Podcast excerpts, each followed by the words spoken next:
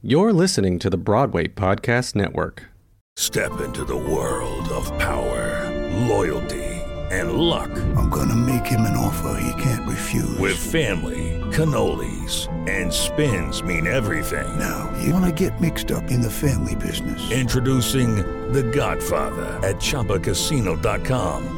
Test your luck in the shadowy world of The Godfather slot. Someday I will call upon you to do a service for me. Play The Godfather, now at Chumba Casino dot com. Welcome to the family. No purchase necessary. V G W Group. Void where prohibited by law. eighteen plus. Terms and conditions apply. Hello, it is Ryan, and we could all use an extra bright spot in our day, couldn't we? Just to make up for things like sitting in traffic, doing the dishes, counting your steps, you know, all the mundane stuff. That is why I'm such a big fan of Chumba Casino. Chumba Casino has all your favorite social casino-style games that you can play for free anytime, anywhere with daily bonuses. That should brighten your day a little. Actually, a lot. So sign up now at Chumba Casino dot com. That's Chumba Casino dot com. No purchase necessary. V G W Group. Void where prohibited by law. See terms and conditions. eighteen plus. Welcome to Theater Geeks Anonymous. At this time, we ask that you turn off all cell phones. Unless, of course, you're using them to listen to this podcast, in which case, please keep it on.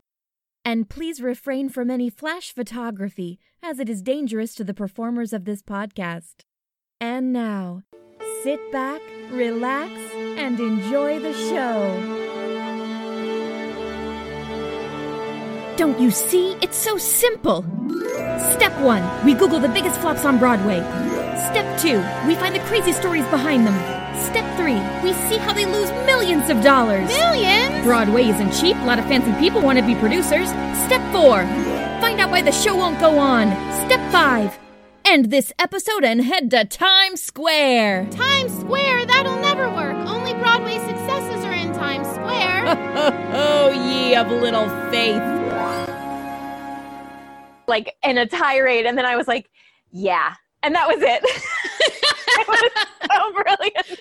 I was like, all right, this is like this is the perfect analogy to the relationship of white people and black people in this world. The black people have done nothing but like yell and try to explain to us how horrible life has been, and our response has always been like, yeah. Some people, it's not though. At least some people no, say, yeah. Some people are like, I don't know. Well, like, get over it, you know? That's true. Yeah. You know what? It's so, it's really interesting. I, I don't know a lot of people mm-hmm. that just are on the bandwagon of like, nope, it never happened. It, you know, racism isn't real. It might've been real back then. Not anymore. Mm-hmm. I don't think I've ever, uh, in like my personal life ever had yeah. a dealing with a person like that before. So I'm, I'm very lucky that way. Yeah. But they do exist. I mean, I've seen the, yeah. I've seen the evidence. I've heard the anecdotes, but it's, it really truly boggles my mind that yeah. anyone can, can look at it from any direction and just completely say, nope, not in my world. Yeah. We, fi- we fixed racism. When, right. when did you do that? Remember we missed the, that day because it's still happening. Remember when that old girl got to go to the white-only school? We fixed it. We fixed it. Who? And I just, I just, sh- another article came out that I saw on Facebook today mm-hmm. about that little Ruby, um, mm-hmm. who's sixty-five years old. Yeah. I just think that's nuts because she's like just a little younger than my parents are. Yeah, my my mom is four years older than her. Yeah, my okay. mom's birthday would have been in a, a couple weeks. And she's four years older. Your mom was the same age as my parents. Born in fifty-one? Yeah. Yeah. Oh, my gosh. That's fun. Yep, fifty-one. And my dad was forty-nine. Okay. Yeah, yeah. You gotta sit. I'm not. Who's that one? Sperry. Sperry? Sperry. Hi. Hi, Sperry. Over here. He's very sweet, but he's very needy. Oh, buddy. And he's like sixteen years old almost. So he's like, oh. he's an old Jack Russell, but he's still got more energy than Sweet Pea sometimes. So goodness. I know. Tell me about it. And he sheds like a nightmare. Oh. Some of those short hairs. Yeah. It's it's always the it's the short-haired dogs that you really have to contend with all the time. Because like with double-coated dogs, like a husky or German shepherd, golden retriever, mm-hmm. like they'll have their they'll be shedding, you know, kind of like humans do, where you just, you know, they brush against something and lose some hairs. But like they have shedding seasons mm-hmm. where they'll blow their coat. So like right before summer, right before winter, they'll just kind of blow everything out. Mm-hmm. Short, like single-coated dogs like Jack Russells, pugs, beagles, they just shed constantly, and their short little hairs just stick into your body. I, I'm sitting on the couch right now going, yep, there's one. Oh, that's really itchy. So it's fun. How long do you have him for? And tomorrow night. He's okay. But his, uh, I had him again last weekend. Mm-hmm. He was the one that was being picked up when we recorded oh. last Sunday. Um, and then the, his dad is probably going to ask for next weekend as well. So okay. I'm not sure what exactly he's doing, but he was like, I'm just taking advantage of, of getting away. I was like, sounds good to me. I'll watch your dog.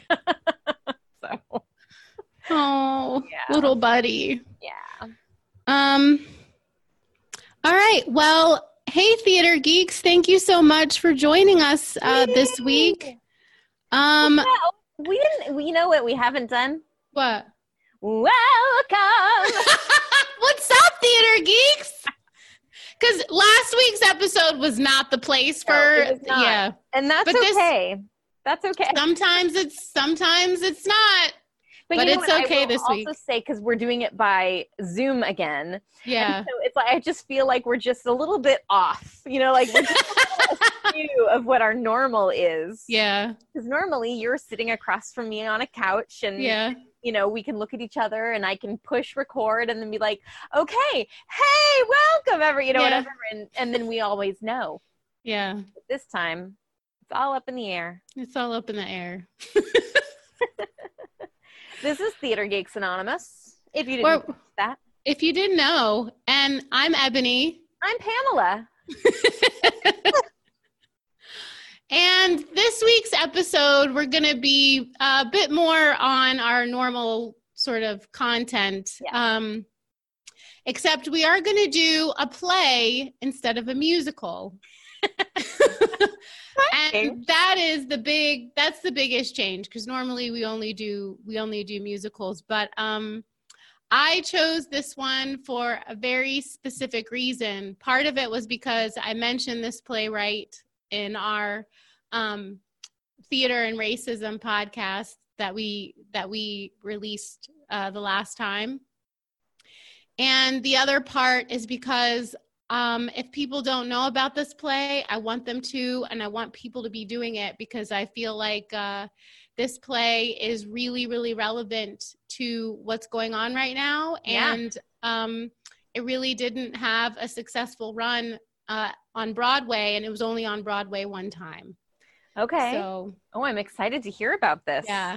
You told me, I love it because you texted me a couple of ideas of what yeah. you were going to be doing, but mm-hmm. then you were like, I think I'm just going to surprise you. And I was yeah. like, okay. So I'm I'm surely excited about this and waiting to be surprised. All right. Well, this week's episode, we're going to talk about The Sign in Sidney Brustein's Window. Oh. Have you ever heard about this play, Pamela? I have not heard about this. It is written by Lorraine Hansberry, okay. who you probably know from A Raisin in the Sun. Yes. Yep. Yes. So, um, yeah, so I first knew about this play um, last year, actually. So I'm also very new to knowing about it. And, you know, I go to that um, thing called Upstart Creatures, where it's like free. It's a reading, you just donate, and they have like a three-course meal. Yeah. So last spring they did this this play, and like I said, it was the first time I'd ever heard of it. Um, and it was, I mean, at the end of the play, the audience was silent. Yeah. It's just like one of those, you know? Well, I'm getting goosebumps just thinking about it. And, and, um, And it's just so funny. Like, I mean, Upstarts has been really good about, like, their whole thing is they like to do plays that aren't done very often. Yeah. Um, And and they're the ones who I was first introduced me to Fefu and Her Friends. I'd yes, never known about that's it. That's the one I remember you talking about. And then Fefu and Her Friends was done at um, uh, Tifana this past fall, Theater for a New Audience in Brooklyn. And then it was nominated for Drama Desk Award, that production. And awesome. um, and it it did it did not win yesterday. Yesterday they announced them. Oh, okay. Um. But A Soldier's Play won, which is also very relevant to what's happening right now. So that, in that play, I got to see it. That was the last Broadway show I saw before the shutdown. A Soldier's, a soldier's Play?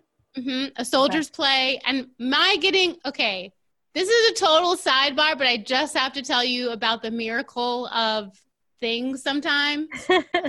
So I was at... um. the C T I three-day workshop. I was volunteering because I was part of the cohort, and you were they they offered that to us.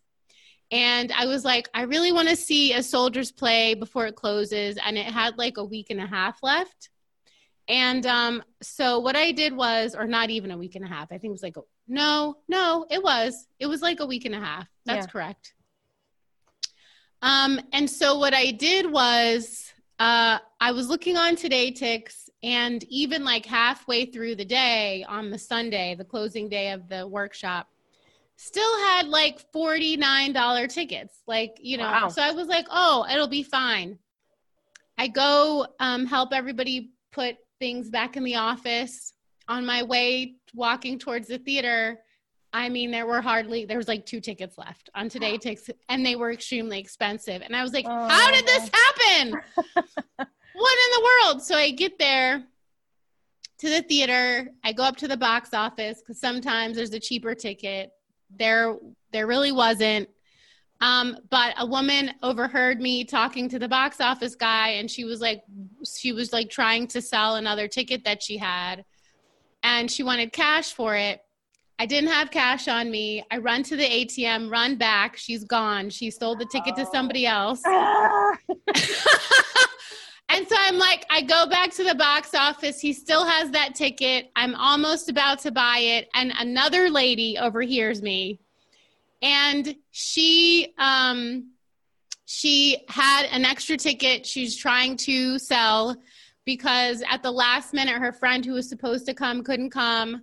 And she was like, I'll sell it to you for, I don't remember the amount of money, but I was like, all I have is like this cash on me like right now because the show is starting, right? Yeah. Is the cash that's on me right now because this other woman said she'd sell me her ticket and then she just like sold it to someone else and disappeared. So the woman was like, it's fine. I'll take whatever you have. So I gave her the money and I sat, we were in like sixth row center oh, in the wow. orchestra. And I ended up paying like sixty bucks for this, for this ticket. Nice. And the play was absolutely amazing. Oh, that's lovely. That's a good I story. It. Isn't it? Was harrowing. I was with you the whole time. Oh, I was like so sweaty from running up and down oh, forty-second sure. Street. It was not, you know, but like, it's really cool how it all worked out. Sorry yeah. for the person who missed out, but like, thank you for the ticket and thank you for not coming. I mean. Indeed. Yeah. Oh, okay. So like I said, The Sign in Sidney Brustein's Window was written by Lorraine Hansberry. Um, the, my references for this episode are the Lorraine Hansberry documentary, Sighted Hands, Feeling Heart, um, the New York Times review. Um, I, I also used Wikipedia. Um, I think those were the main things I used. Okay. Yeah. Um, And I really wanted to highlight the documentary because um, I really, it gave me a lot of really fantastic information. Awesome. So if you all um, have access to P B S, um, it is on there right now. And it's a part of their American Masters, but it is a proper documentary. It's like a couple hours long. Cool. And it is the really the only documentary about Lorraine Hansberry. So um, The Sign in Sidney Brustein's Window was written by Lorraine Hansberry. And like I said, she's most well known for A Raisin in the Sun, um, which premiered on Broadway. And I didn't realize she was this young when she was twenty-eight years old. Wow. Uh, The Sign in Sidney Brustein's Window was her final play that she wrote, and it premiered on Broadway um, just four months before she died at the age of thirty-four from pancreatic cancer. Oh. Um, Lorraine began writing The Sign in Sidney Brustein's Widow, Window in nineteen sixty-two, along with three other plays that she was working on. The Sign in Sidney Brustein's Window was based on an eclectic set of strivers she knew from Greenwich Village. In the summer of nineteen sixty-three, Lorraine had to pause her new draft of The Sign in Sidney Brustein's Window as her bleeding ulcers, they thought, which is what they thought she was having, were causing her such severe pain that she had to go in for an operation. Right. Um, and she was that she was she went in for the operation because she was told that it was going to help the pain and her bleeding. On August twenty-eighth, nineteen sixty-three, and again, this is from the documentary. She's watching in the documentary. Um, there's a reenactment sort of of her like lying on her bed recuperating because she's had a second procedure done, and she's watching the Civil Rights March on Washington. Yeah. Two weeks after the March on Washington, um, she was contacted by Robert Nemiroff, who actually at this point is her estranged husband. So she was married for a while, but even though they were separated, they were really good friends. Yeah. And he, and funny enough, her doctor, Robert C.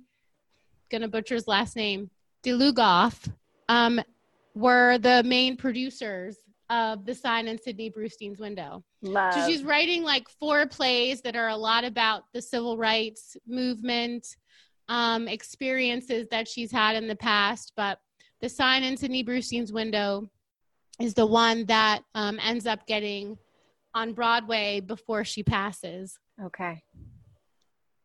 Um, so they're contacting her, you know, how it happens, right? Bothering her about, can you hurry up? Where are your rewrites? Like you said, you're going to do these rewrites. And she, in the documentary, there's a, there, she, th- she had a lot of journals. And so she's like, why can't people leave me the hell alone? There's just so many quotes from her journals that like, as a writer, I was like, oh girl, I'm fe- like, I feel that I feel that on a visceral level. Um, it's just so funny. so funny. Um, at the beginning of the month, uh, like I said, she'd had another procedure um, to help the pain subside, but was on strong painkillers and trying to recuperate.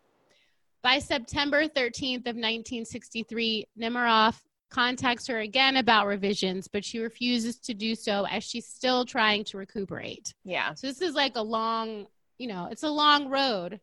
Um, and at, at the same time, like she is working on other things. Like she was working on a writing project for one of the not-for-profit organizations that she was heavily involved in, trying to help them raise money for the civil rights movement.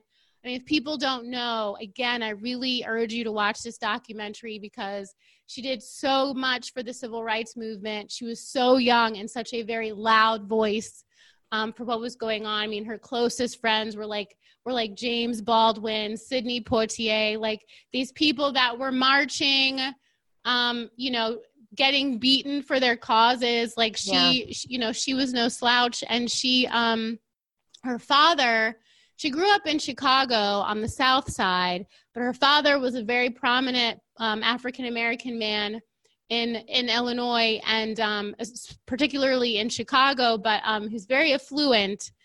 But because of racism, that all the, the blacks were still subjugated to that one area of Chicago on the yeah. South Side.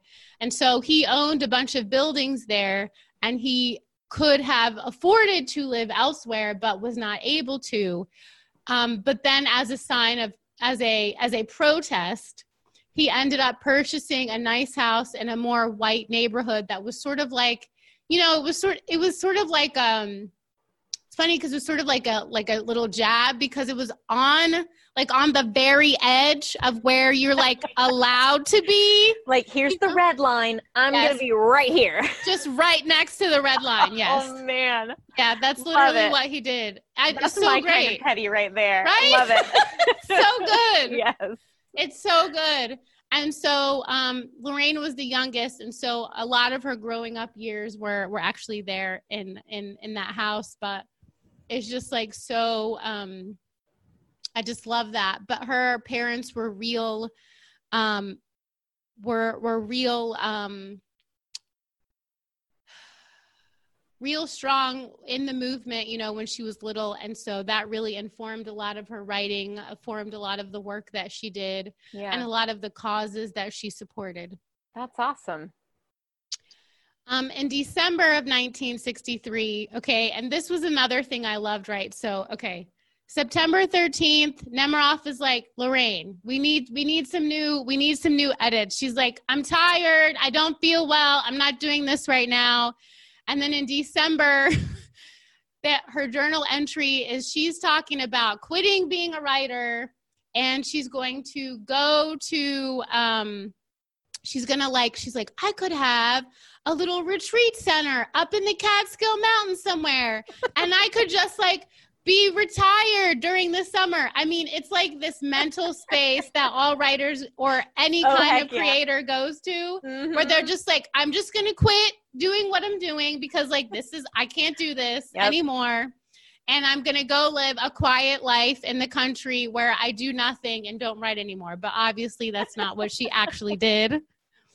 Um, but like these like ups and downs she had, they're just so, so real, so real. Um, so in December of nineteen sixty-three, like I said, she's contemplating quitting, um, and having a retreat center. And then um, by January first, she's writing up a storm and literally rings in the new year writing, you know, a, a lot of revisions for um, The Sign in Sidney Brustein's Window. Awesome. And now she's like, I'm going to finish all four of my plays and it's going to be amazing. And nineteen sixty-four is going to be the best year. And like, I mean, and then by... And so that's January first, and we all know how New Year's resolutions go. Because by January fourth, she's struggling with her writing again and yeah. says in her journal, I hate this play. Yes. Who hasn't been there? Like, if you've created anything, at yeah. some point you're like, no, I hate it. I should just throw the whole thing out. Mm-hmm. Mm-hmm. You look at it and you're like, you can't fix this. How am I supposed to fix this? I think you just, you're so close to it for so long yeah. that you just need to give it some room and then come back to it and be like, oh, okay, okay. I see right. where I was headed with that. Right.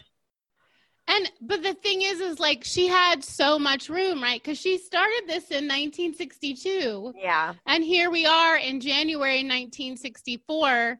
And My, but she's been working on it now. I mean, you can guess probably a year and a half, maybe two like, years. Like, imagine how much her life changed though. Oh, so in much. That year and a half. Yeah. So the idea that you're coming at this play from the same headspace is yeah. just a fallacy. I mean, you're just right. you're just a completely different person writing this show now. Mm-hmm.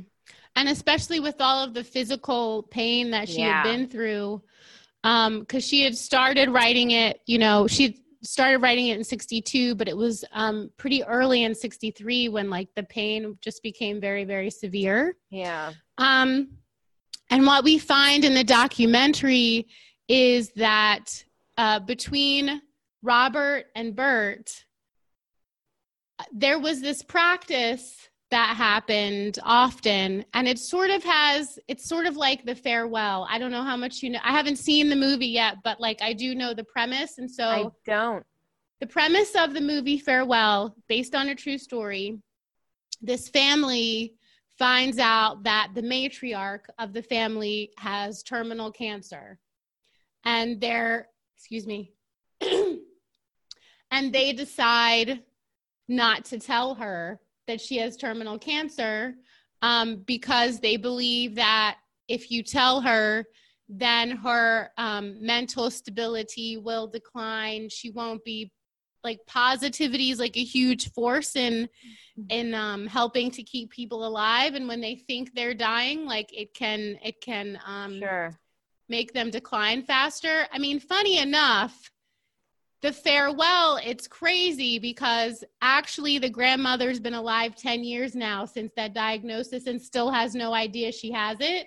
So when the movie came out, yeah. like her her granddaughter who wrote and directed this movie, ha- they are all lying to her, telling her that like, it's not really about our family. It's sort of like loosely based on our oh family. Oh, isn't that crazy? That's amazing. Yeah. And she's still alive. And they told her she only had six six months left. Wow. So everybody comes from all over the world to like see her under like a ruse of somebody's wedding, you know, or something else. Yeah.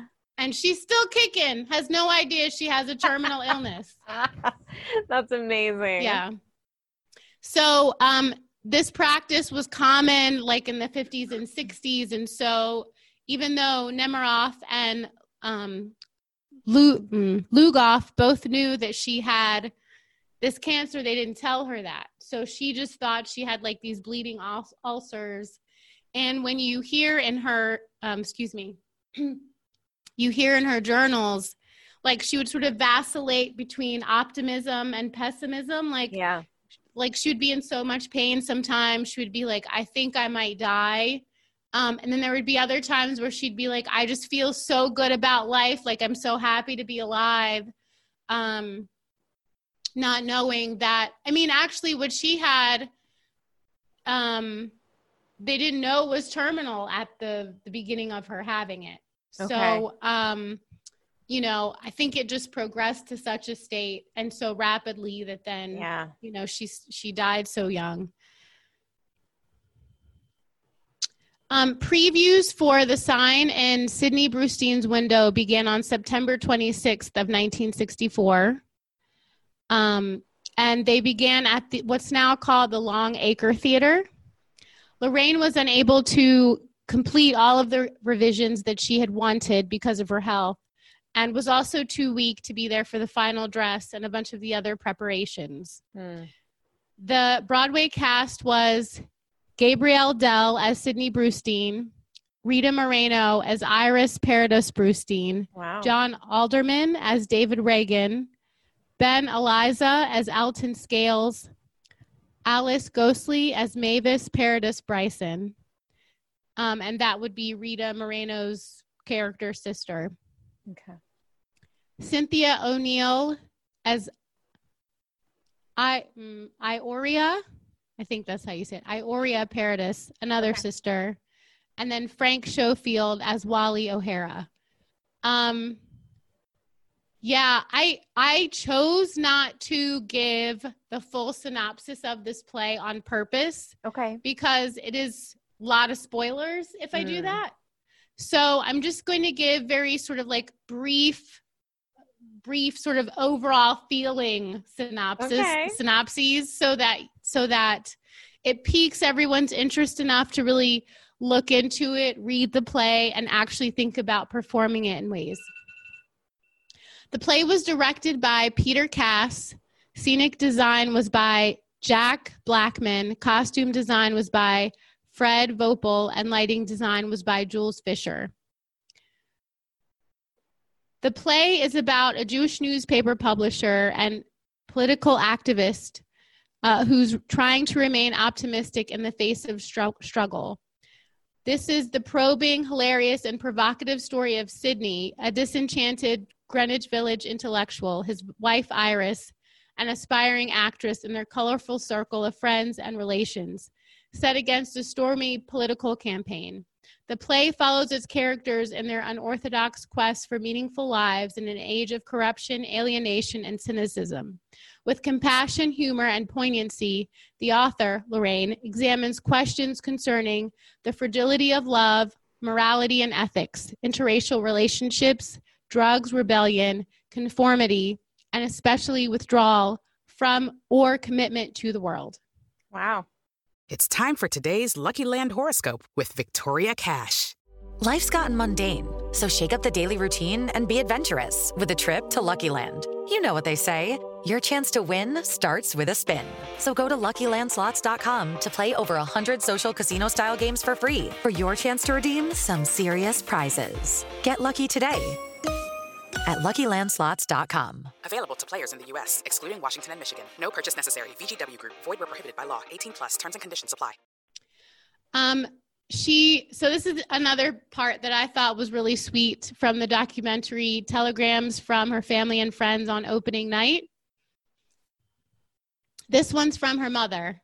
Dear baby, we are pulling for you in every way. All will be well. Love, Mother Mamie, Bill, and all the Hansberries. Oh, so cute.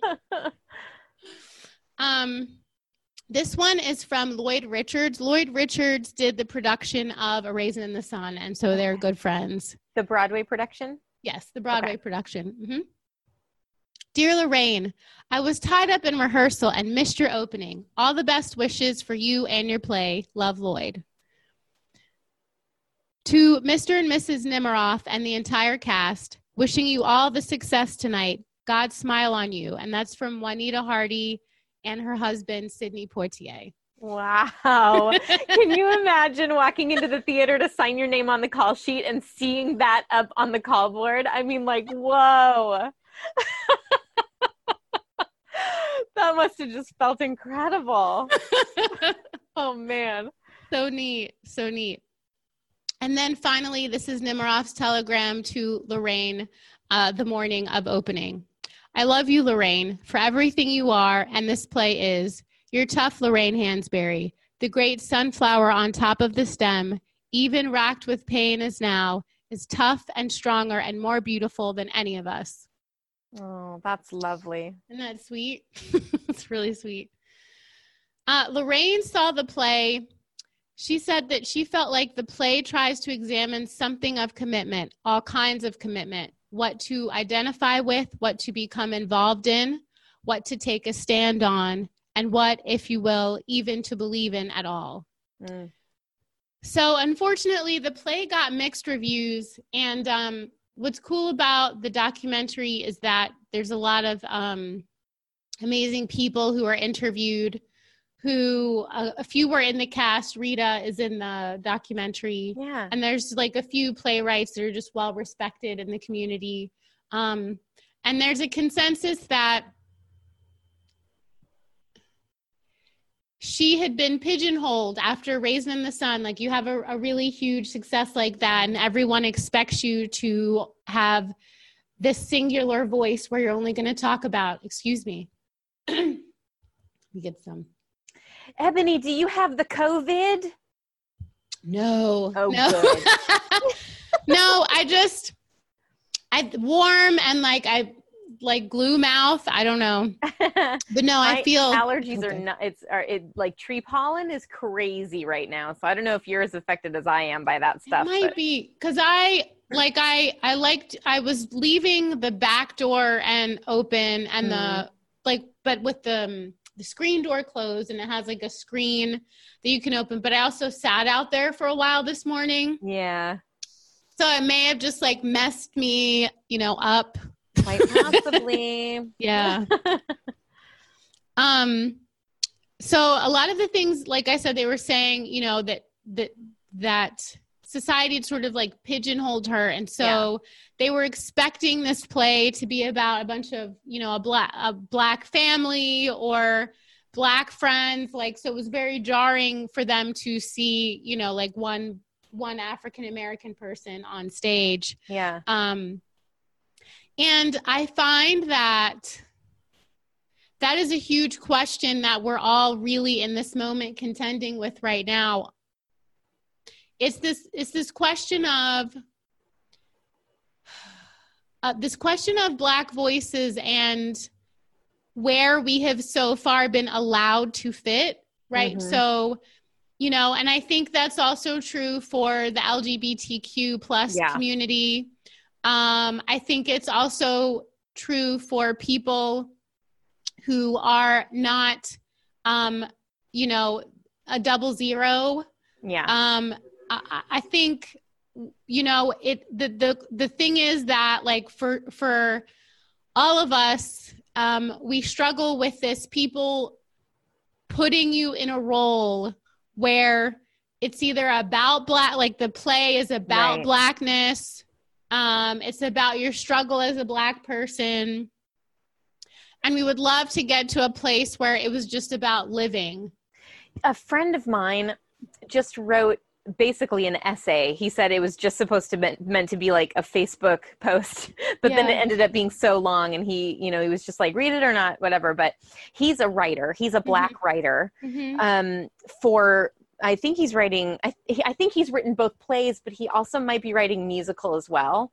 Okay. But his idea is that when he looks at from the outside, there are like three different categories. And I'm hoping that I can remember all of this well enough because it's been a couple of days since I read it. Mm-hmm. But there's like a fantasy world mm-hmm. where it really doesn't matter. You could be purple and it just makes sense. Like SpongeBob. Right. So any mm-hmm. person of color can fit in anywhere because it truly doesn't matter if you're a Black body or not.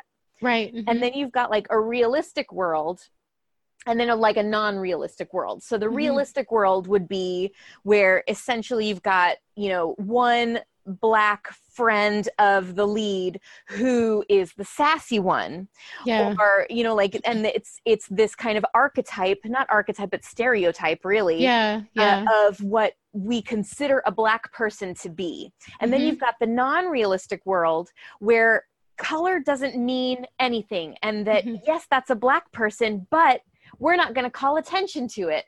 But it's right. almost, he says that if, for him at least, um, that's almost a bigger insult than putting a Black person on stage and letting them speak in a way that is at all reminiscent of how Black people are supposed to quote unquote speak. Yeah. Mm-hmm. Because then at least we're seeing that Black body on stage. We're yeah. seeing that brown body on stage. Mm-hmm. And it's, you know, uh, as an audience to be told, yes, that person is Black mm-hmm. and they're there for the reason.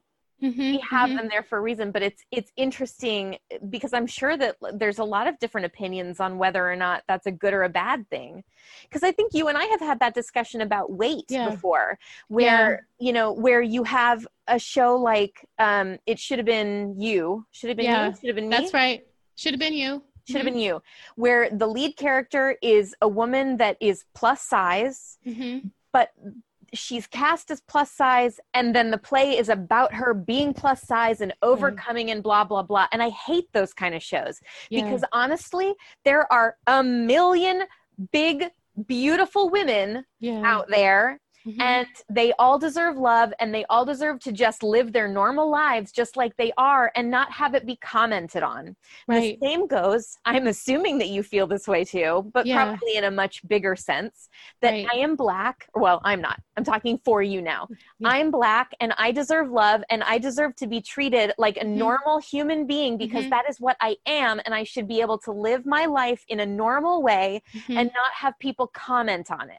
Yeah. Yeah. So I don't I know. I mean, yeah, I told, I totally like, that's, that's exactly it. And I,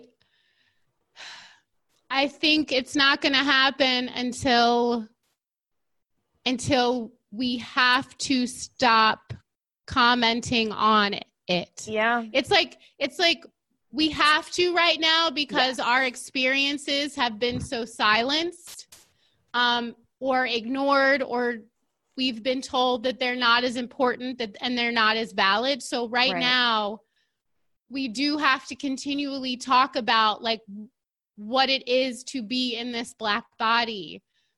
But I think Eve, I think it would also be wonderful at some point to not have to also discuss that yeah. every single time. And that like, if a Black person wants to just write about love or, um, you know, like something as mundane as getting married and buying a house and, you know, having children, like right now, all of that is colored by our Blackness, right? So it's like buying a house is like a deal because depending on what neighborhood you're in, mm. you're going to have like an experience where like something happens because of your color. Yeah. And then, you know, having children is like this whole, it's a deal because you have to sit and you have to like explain to your child that like eventually like how they need to be safe moving through the world. So like their, their lives are not at risk. Yeah. Their bodies are not at risk.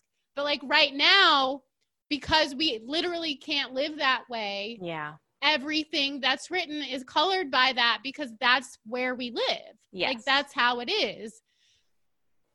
And so it's sort of like until we are seen as, as human beings and not every experience we have or, or so much of our experience be, um, you know, put through this, this, um, sieve of like what are like us being Black and, and living inside of a Black body until our experience isn't colored by that. We can't really tell stories without it because that is our experience right now. Yeah. I can understand that. It's just like, you know, uh, yeah. I mean, and, and the, the sign in Sidney Brustein's Window is, I mean, it's very much about like the civil rights movement. Like she's very much talking about activism. Um, but it's, it's just like so weird to see the reactions to her writing a play that is still very much in the world of something she, everyone knows she knows very, very well. Yeah. And has all of the authority needed to speak to. But because, I mean, literally she had to answer the question. Um, they said, Uh, because she didn't have a full uh, a cast or the play wasn't about Black people, they said um, they asked her why she had left writing about the Negro question. And she was like, "I, what are you talking about?" You know, and she said, "What are you talking about?" in the most eloquent, beautiful way that you can possibly imagine, I'm right? Sure. But like it really, her response really just came down to, I, what, what are you talking? Like, what are you even saying? Yeah. Like, what is this stupidity that's coming out of your mouth? But like, she didn't say, you know, she said it less blunt than me. Yeah. Um, and so a lot of the reviews were, you know, so many of them were just about like, because she tackled so many issues and a lot of issues people weren't willing to talk about. Sure. Um, So the New York Times, one review, Howard Taubman wrote, he said, um, the sign in Sidney Brustein's Window lacks, um, hmm, concise, wait, concision and cohesion. I'm so, I've never seen concision before. I know. To be That's concise. Weird. Yeah. I've never yeah, seen it written that way either. Me neither. Concision and cohesion. Interesting. Okay, Howard. And and that one remembers isolated passages rather than the work as a whole. Um, I, I don't think that that's a bad thing. Right. I, I mean, I, regardless of what you think, and these are just critics' opinions. Right. And he's probably white. So I would oh, imagine. yeah, yeah, yeah. Totally. Uh, so I'd imagine that some of it's coming from that. You know, I think there's a lot of Martin Luther King's life that we all just remember in sound bites. Totally. And yep. that's not a not, not necessarily a bad thing. Sometimes mm-hmm. it can be bad when people are using certain quotes to further their own agendas, which actually are not the agenda that Martin Luther King Junior wanted them to have at all. Right. But, which is happening a lot right now. Right now, especially. Um, but I think, you know, because I think I don't know. I, that's my opinion, at least. It's it's interesting though too, because I'm if I'm going to see a show, a quote unquote Black show, if I'm going mm-hmm. to see a show that is meant to be about race, mm-hmm. I don't necessarily think that it's all going to it's going to be told by all Black people.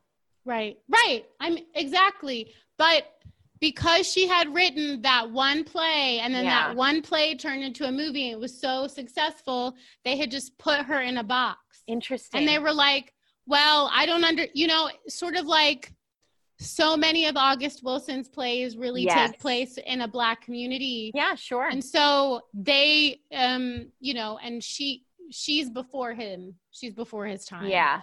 Um, but it's, it's, it's like they just thought that she would sort of do what he did, even though she came before you, him. You had a hit. Why didn't you just do the same thing? Over and over and over, which is like what most people in entertainment do, right? It's like yeah. you do one movie, it's a hit, and they just make twenty sequels and just M. do Night the same Shyamalan. Thing. yeah. Yeah. I I was watching um, uh, Kumail. Um, he he talked about, there was a round table, and I think it was the Hollywood Report. No, it was Variety. Okay. Variety was doing a round table. And um, it was it was fantastic.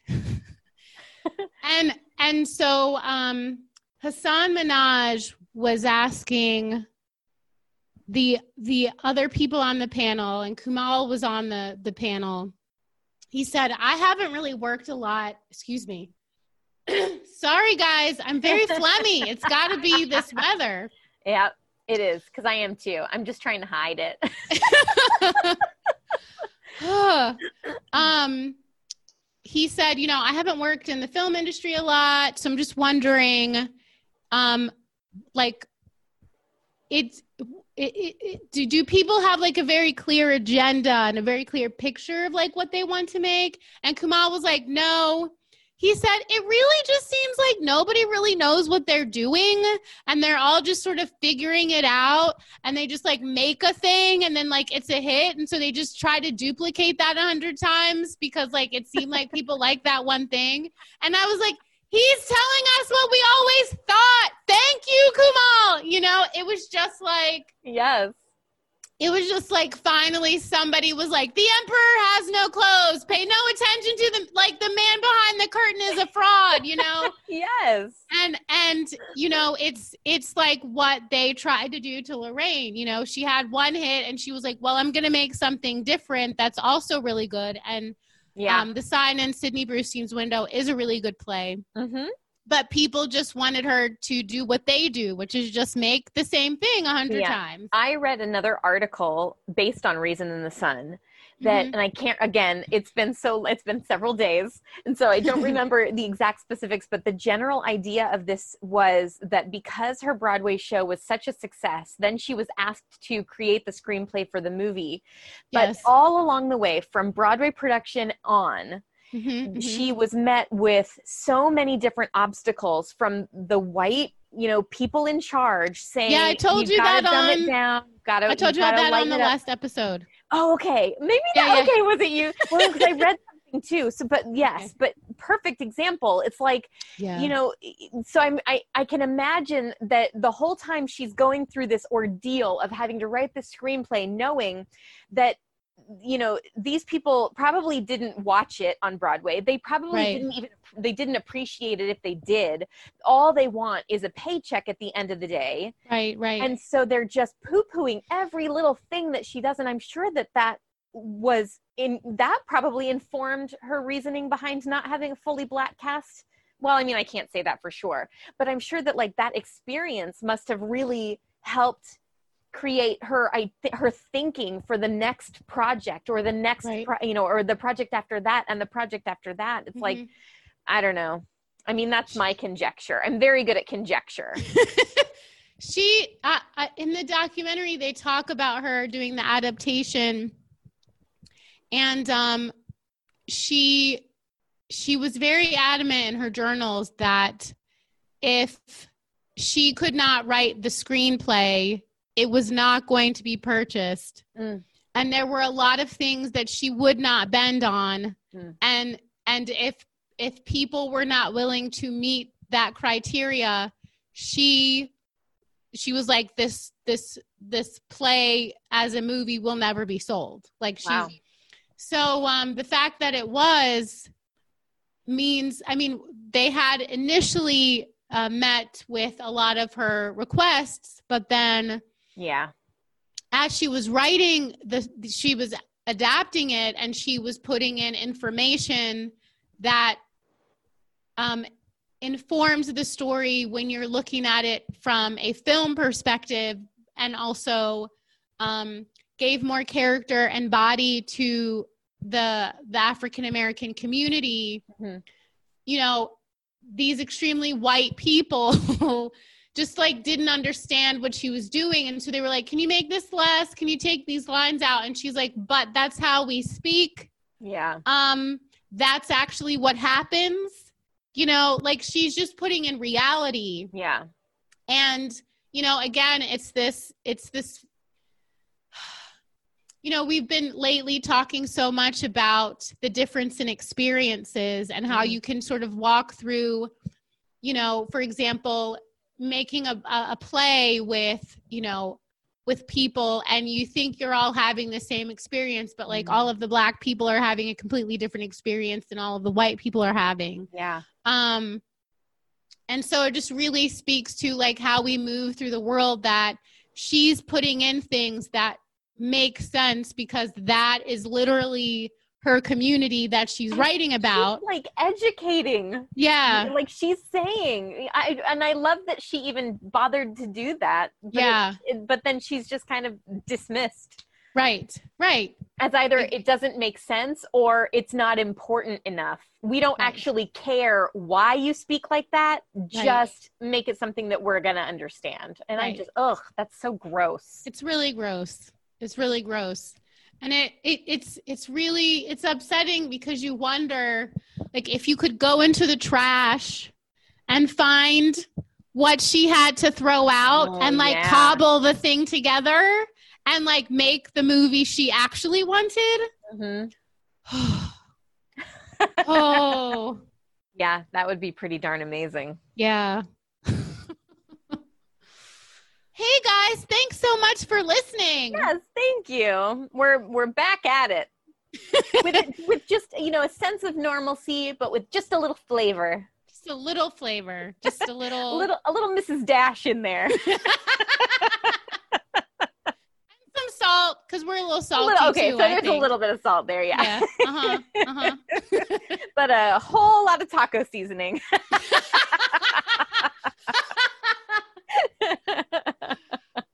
Bye. Oh, thanks, guys. Have a great day. Bye-bye. Bye. Have you ever wondered how your favorite performer actually feels? Well, here's your chance. Welcome to The Quiet Part Out Loud with me, Bobby Steggert, Broadway actor, and now a therapist to a whole host of Broadway creatives. Part interview, part therapy, this is not your typical podcast. We'll go right to the heart of things with some of your favorite artists, what they still struggle with, what lessons they've learned, what they haven't figured out yet. There's enormous power in saying the quiet part out loud. Are you listening? Hey, it's Leslie Odom Junior here on the Broadway Podcast Network to tell you about the RISE Theater Directory, a program of Maestro Music. RISE is a national online resource designed to connect and empower backstage and administrative and creative theater professionals from underrepresented backgrounds.